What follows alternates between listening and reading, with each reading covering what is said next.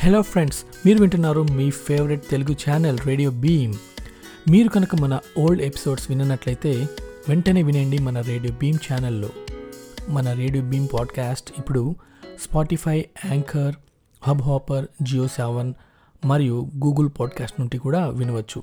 మీరు just radio beam అని type చేస్తే మీకు అన్ని ఎపిసోడ్స్ వస్తాయి ఫ్రెండ్స్ విని ఎంజాయ్ చేయండి. మనం ఈ ఎపిసోడ్లో సెల్ఫ్ హెల్ప్ గురించి డిస్కస్ చేద్దాం.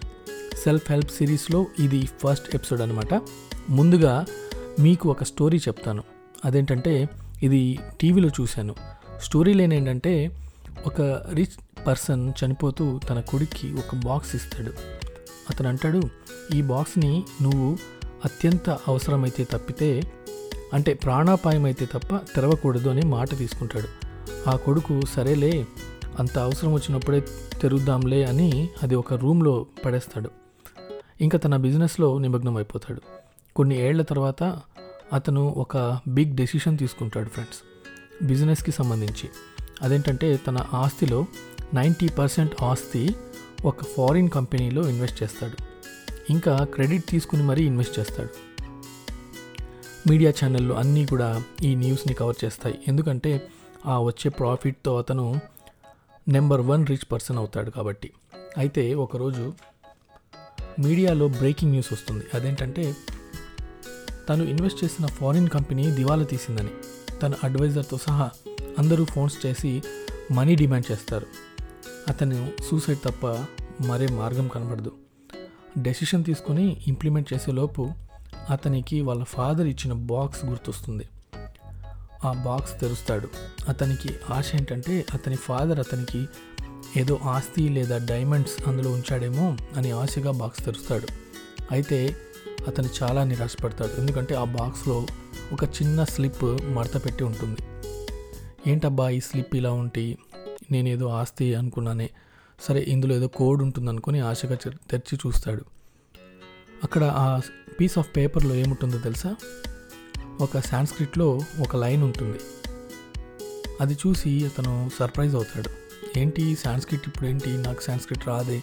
నేను ఎలా ఇప్పుడు దీన్ని డీకోడ్ చేయాలి? ఎలా డిస్ఫర్ చేయాలి అని ఆలోచిస్తుండగా అప్పటికే రాత్రి ట్వెల్వ్ థర్టీ వన్ అవుతుంది. వెంటనే అతను తన సిద్ధాంతికి ఫోన్ చేసి ఈ లైన్ గురించి వాట్సాప్ చేస్తాడు.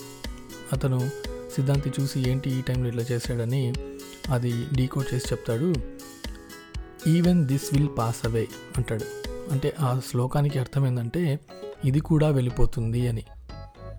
ఇది కూడా వెళ్ళిపోవడం ఏంటబ్బా అని ఈ మా ఫాదర్ ఇలా ఎందుకు చేశాడు? అతనికి ఏమైనా పిచ్చ?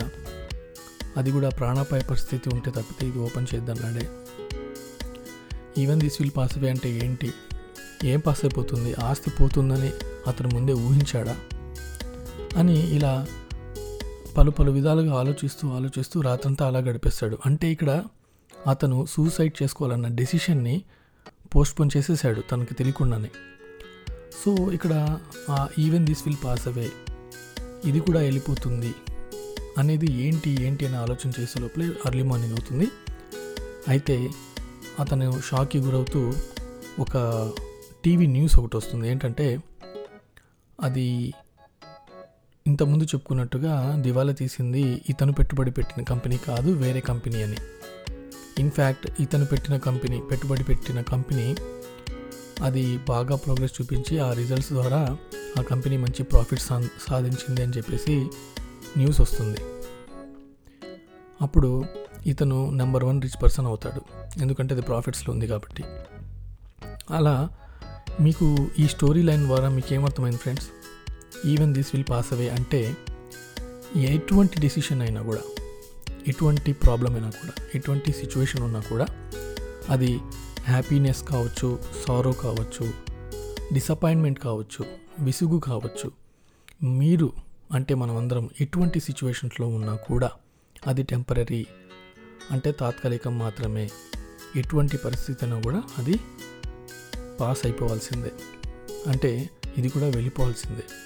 సో మనం ఈ స్టోరీ ద్వారా మనం తెలుసుకోవాల్సింది ఏంటంటే ఫ్రెండ్స్ మనం ఎటువంటి సిచ్యువేషన్లో ఉన్నా కూడా మనం చాలా ఈక్విలిబ్రియం స్టేట్ మెయింటైన్ చేస్తూ ఒకవేళ మరీ బాధల్లో ఉంటే లేదా మనం బాధపడే సిచ్యువేషన్ వస్తే మనం ఏమనుకోవాలంటే ఇది కూడా పాస్ అయిపోతుంది ఇది కూడా వెళ్ళిపోతుంది అని మనం గట్టిగా నమ్మాలి. ఇది ఫ్రెండ్స్ ఇవాళ మనం ఈ స్టోరీ ద్వారా తెలుసుకోవాల్సిన సెల్ఫ్ హెల్ప్ సిరీస్లోని ఫస్ట్ ఎపిసోడ్ ఈ ఎపిసోడ్ కనుక మీకు నచ్చినట్లయితే మీరు రేడియో బీమ్ ఛానల్ని సబ్స్క్రైబ్ చేయండి షేర్ చేయండి. అలాగే మీ రిలేటివ్స్కి అందరికీ కూడా షేర్ చేస్తారని నేను ఆశిస్తున్నాను. థ్యాంక్ యూ బాబాయ్